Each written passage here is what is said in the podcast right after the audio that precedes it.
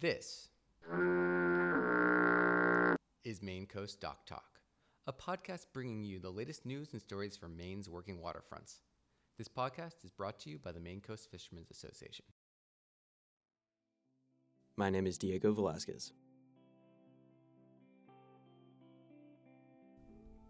This is a three part podcast series about the Portland working waterfront and the issues that have arisen between commercial fishermen, lobstermen, ground fishermen, and others over the state of Portland development currently. You're listening to Part 1 The Perfect Port.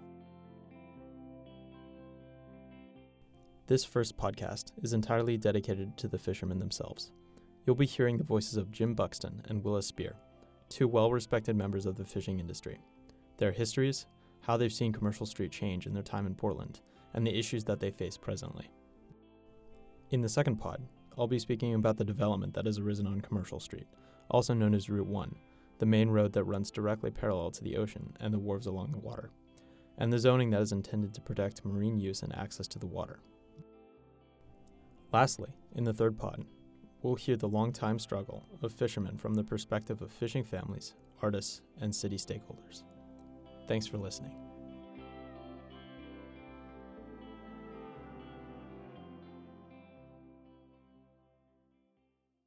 Portland has always been a prime fishing location, rediscovered by colonial settlers in the early 1600s and utilized by the Algonquin speaking Native Americans before them. Fast forward several centuries.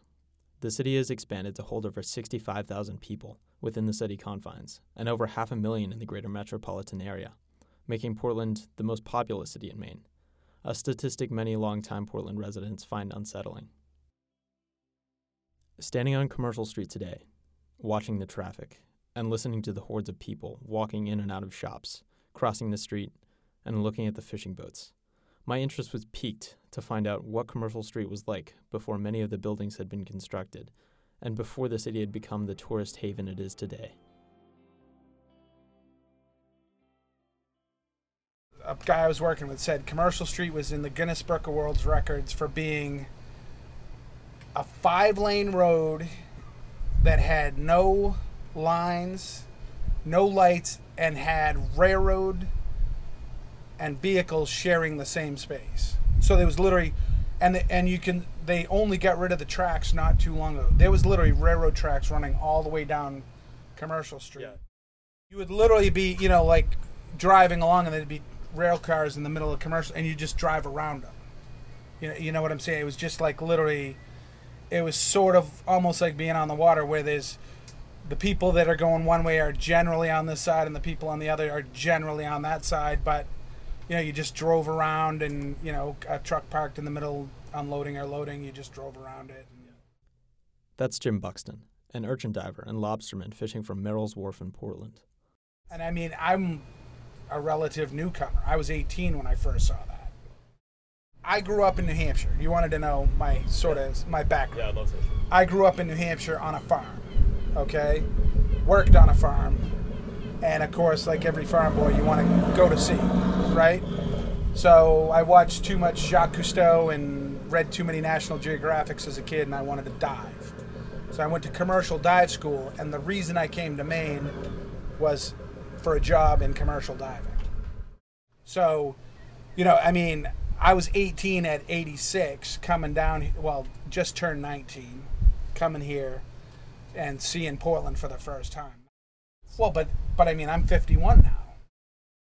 Jim went to school at the University of Southern Maine, USM, located in Portland. and that's what kept me in the Portland area from then on. Is I like this because it's a city that doesn't feel like a city. Now it feels like a city, and that you know now if it if it was like it is right now, when I was 18 or 19, I'd have no interest in living here. Okay, but now I've set down roots and everything. I mean, because it's becoming more like Boston instead of remaining like a you know a Maine seaport. Port cities like Boston and Baltimore have all but entirely lost their commercial fishing to development along the waterfront. Jim, for one, would not have stayed after finishing school if Portland had looked the same as it does now a tourist centric, post industrial, and developing city. But there isn't much to do at this point, with berthing and bars and a crew so established.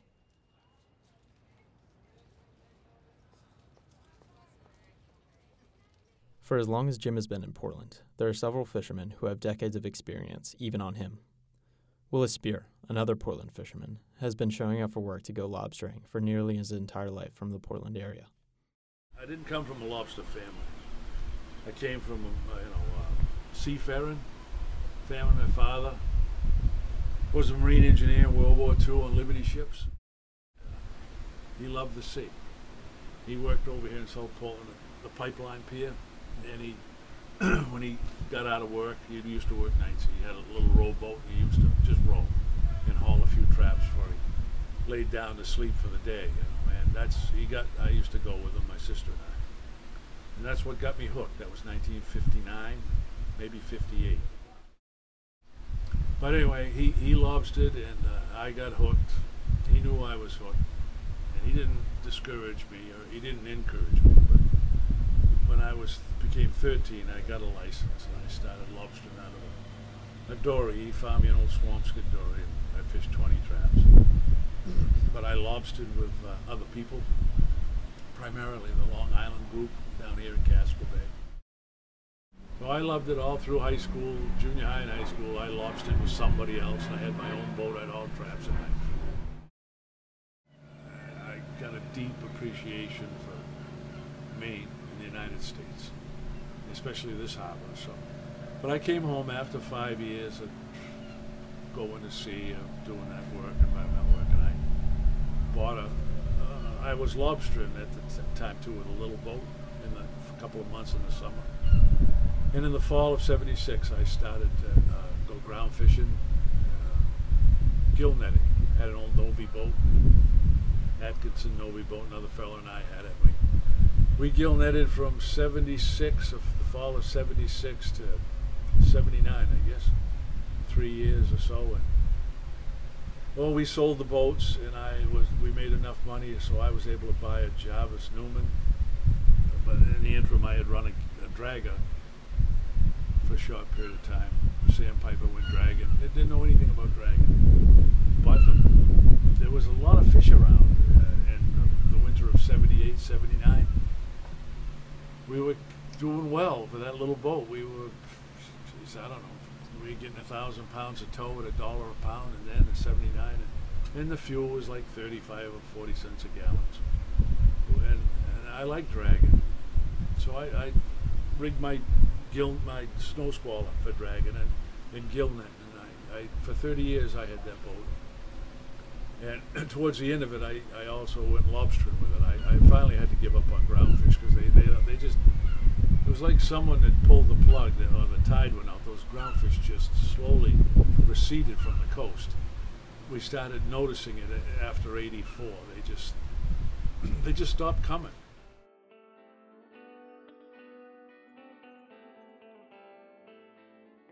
Before becoming self employed as a lobsterman, Willis traveled the Western Hemisphere with Texas Instruments, the parent company, Geophysical Services, and McAllister Towing, getting the opportunity to see hundreds of ports along the eastern seaboard of both North and South America.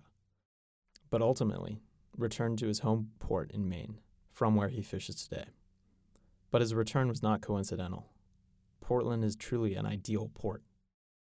We got to see those southern ports and uh, you know what they were like they were a lot different than here. So you had appreciation, more of appreciation, because here you don't have to steam up a river like the Delaware River or the Hudson River. Or you don't have to go up the Chesapeake Bay to to uh, get to your ports. You, this is you're right into the, the deep ocean when you go around the corner, and you're also within three miles of some of the richest fishing grounds in the world at one time. They were once the richest fishing grounds in the world.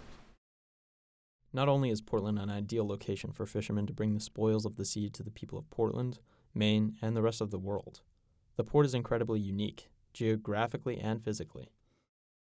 And that's what these wharfs provide. They're deep water. You know, you can get in these herring boats, these big boats. There's no other place on the coast that has this amount of dockage for these big boats. And at times there's five or six of these herring boats unloading, and yet on on five different wharfs. So all of it's important, very important, not just for me, but for the economy of Maine, because all this bait is distributed throughout the coast of Maine. and all this ground fish, even it's not a lot, but it's still distributed. Uh, and- and the lobsters are distributed. You got Interstate 95 just on the other side of the hill. It, within minutes, you're on a turnpike headed south or headed north. It's it, it's a it's a marvelous transportation system. The harbor itself is a natural feature that does not exist anywhere else. Okay, I can pull up my chart plotter right now and show you where the ports are. Okay, Portsmouth, Portland, Rockland, Penobscot Bay. Okay, in between those spaces, there are harbors, but they are not anything like Portland. Okay, where you can literally be protected from almost any weather.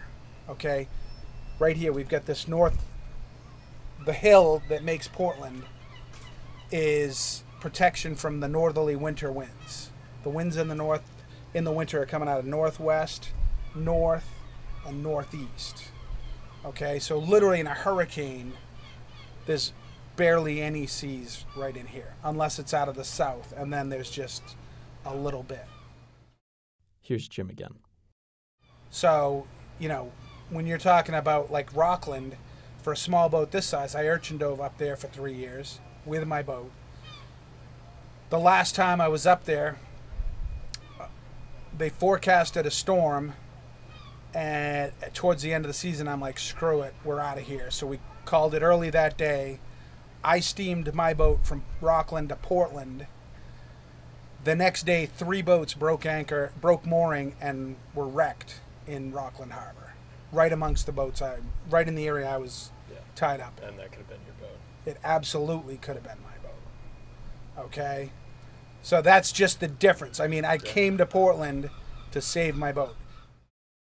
So, in addition to being a place for fishermen and their boats to return in order to seek safety, unlike even the closest nearby ports, such as South Portland, the Port of Portland offers an evolving hub of transportation. Well, because because the entrance to the harbor is like three miles away from we, us right here.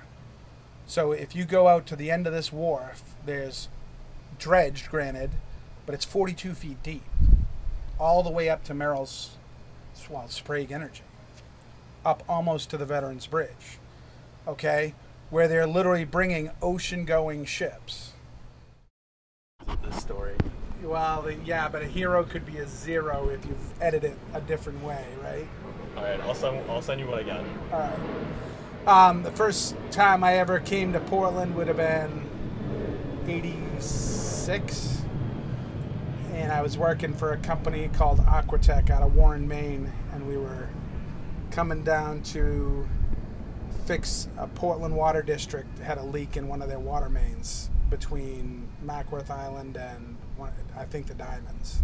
I didn't know any different back then. I had no idea. It's the first time I was ever on Custom House Wharf. And it was like stepping back in time then, and it's still like stepping back in time Yeah. as far as, you know, it just feels like the 1800s when you walk onto the pier, right? When you're looking at Harbor Fish's buildings and stuff like that.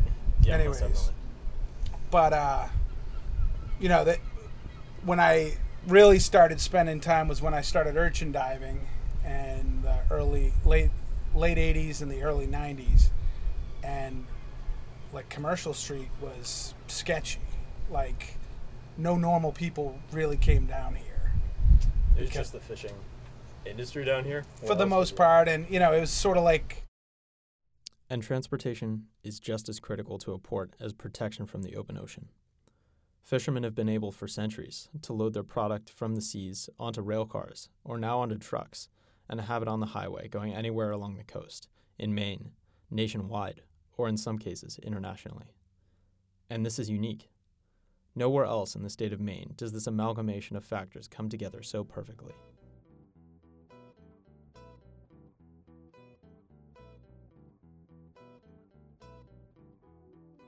But Portland hasn't and won't necessarily always remain the same.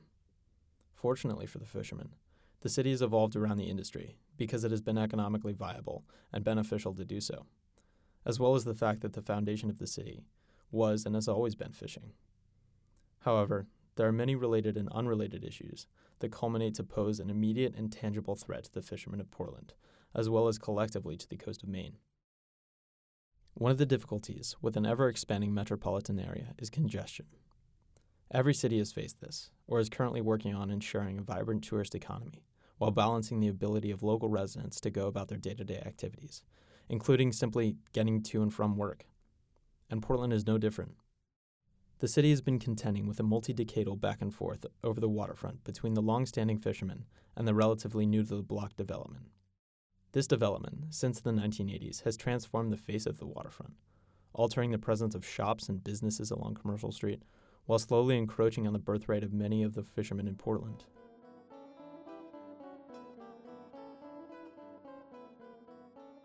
The tourist epicenter of the town wasn't always Commercial Street, but the presence of thousands of tourists, especially during the summertime or prime lobstering season, when fishermen are trying to get to their boats, move their product from boat to market, run down to a gear supply store for a part, or even just leaving after a long day on the water, the congestion is the last thing anyone wants to deal with.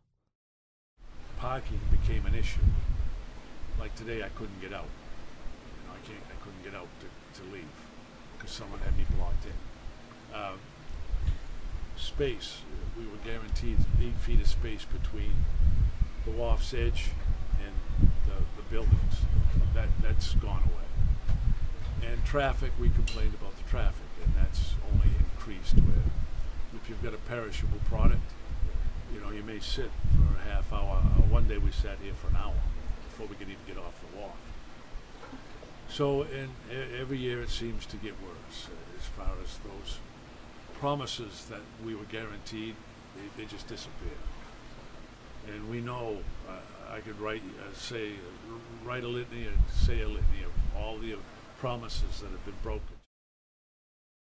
To lay it out in simple terms, the issues that fishermen are facing are as follows displacement from their long-time berthing, encroachment on their space to work, parking limitation, the inability to get to and from work or transport a perishable product, inaccessibility to marine related businesses such as bait sellers, gear shops, or lobster pounds, the building of incompatible uses right alongside the commercially dedicated wharves, etc. All on top of the issues that they face on the day to day that are unrelated to development, such as bait quota limitations, fuel price fluctuation, the price of lobster stagnating, the daily life threatening task of being out on the water, and others. So it, it's a function of all of the factors tying into an industry, right? You can't have a successful industry if there's no there's no lobstering if there's no bait. There's no lobstering if there's no wharfage. There's no lobstering if there's chemical releases and waste treatment releases. So there's the incompatible uses that the city is building into the waterfront. So it's not only the redevelopment, but then placing incompatible uses next to each other.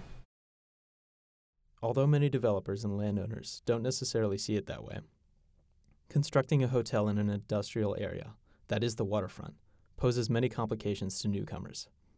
No one wants to continually smell bait or engine fumes at 3 in the morning when the fishermen are preparing to leave for the day. So, recognizing the context that is Portland's working waterfront is incredibly important and so often overlooked.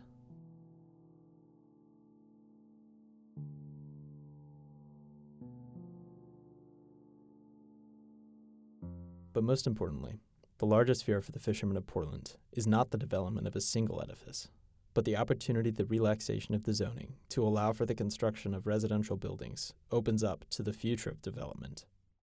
Will the city open up the floodgates for future projects to congest an already saturated waterfront? The thing you've got to understand it is it's a it's sort of a war of inches. It's not a building, it's not a business, but it's it's sort of like the tide. It's the trend. Okay, the trend is complete re- redevelopment of the working waterfront to non-working uses. That's the trend. And right now, as long as the economy stays the way it is, there is an economic incentive for anybody that owns real estate on Commercial Street to cash in. I'm not saying that that one building will be the issue, but the issue is is that when the zoning changes, if a hotel comes in and they change the zoning, then all of the water side of Commercial Street is potentially at risk. Because then it's any use that somebody can convince the the zoning board of appeals to accept can go in there. But that's the issue. Development is like the tide, as is tourism. It fluctuates.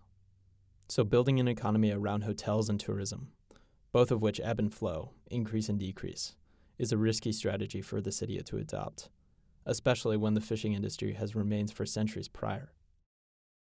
As far as the regulation goes surrounding Commercial Street, there's legal zoning that's intended to protect marine uses along the water.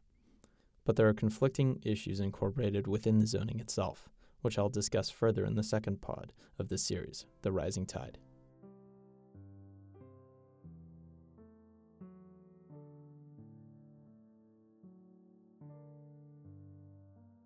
The fight for the working waterfront, to remain a working waterfront, is as much about the present state of Portland as well as the future of the city, and whether or not commercial fishing will have a place at the table.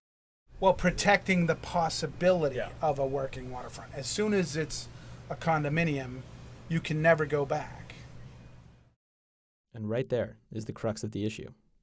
You can put a restaurant, a condominium, an office building, a hotel, anywhere else. Access to the waterfront is already limited and saturated. So attempting to fill every empty space on Commercial Street might make the city of Portland some cash in the short term.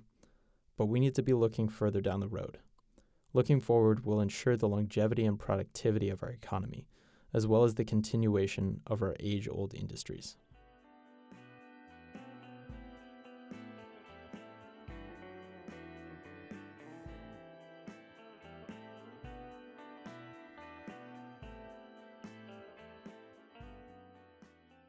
Can you convert a hotel into for a marine use? Okay. So, if we allow that development to occur, then we lose the, the natural feature and it never comes back. Unless, unless the city's willing to take places by eminent domain, tear them down, turn it back into a working waterfront. But then you're talking spending many, many, many millions of public money to destroy what they're letting happen right now. We have a whole bunch of things that are happening here that are that are not not for the long-term benefit of the working waterfront. And I would make the argument that because we're not looking out for a working waterfront, maybe not as big as it is, but if we're not protecting a working waterfront, the long-term the long-term um, f- the future of Portland suffers because they will not be able to take advantage of opportunities. So, in some ways, the city is is grabbing the short-term gains and forgetting, you know, that there's a future and that they should be thinking on a longer horizon. This is precisely what has brought a group of Portland fishermen and lobstermen together to fight for the preservation of the working waterfront, their jobs, and their way of life. They've met before, from the late 1980s and intermittently up until the present, to address current issues that affect their collective livelihood. And that's quite a unique thing for this group of small business owners, these fishermen, so organized to fight for their cause together. So that's what drives us. It's just it's it's a far better thing, I believe, to have these wharfs used for what they were intended, as opposed to, you know, residential. I'm at the end of my road, you know, but I want to see the next generation. It's survival. We're we're in a situation where it's not just the city that is that is you know we're under many knives or axes or guillotines whatever you want to call it we're fighting for our lives i mean we've been giving up um, and negotiating and in meetings attempting to fend off attacks from all those directions.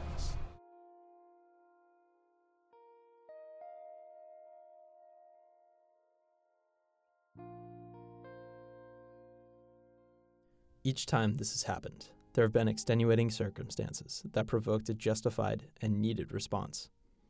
Each of these fishermen in Portland are their own self employed business owners. Each boat, a small business, with employees, costs, and profits, like any other small business, with the difference being that they're based on the water.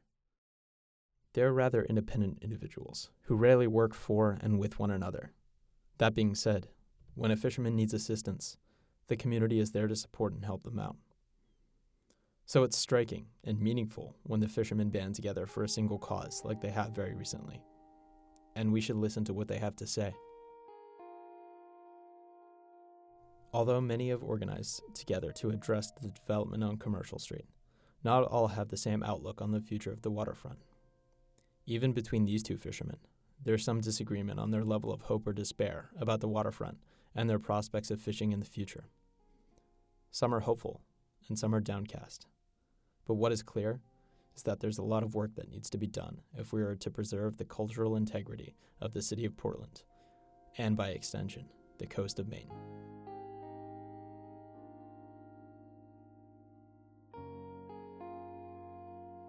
In the next episode, you'll hear the voices of Jim and Willis once more, and I'll be talking with Charlie Poole, the proprietor of Union Wharf, and Bill Needelman, the waterfront coordinator for the City of Portland, about the history of Commercial Street's development and the regulations that are intended to protect the commercial marine activities that take place out of the city. Thanks to the fishermen for their continued activism and advocacy. It's undeniably impressive and meaningful that after a day of hard and dangerous work, they can take the time, usually spent with family, to gather together and discuss the issues that the fishing community is facing collectively. They are working hard every week to come up with legitimate and purposeful ideas in a concerted effort to protect the working waterfront. And thanks to the MCFA team for their help and support. Make sure to look out for the second episode in the series, Rising Tide, to hear about the regulations that are intended to protect the marine industries of Portland. Thanks for listening.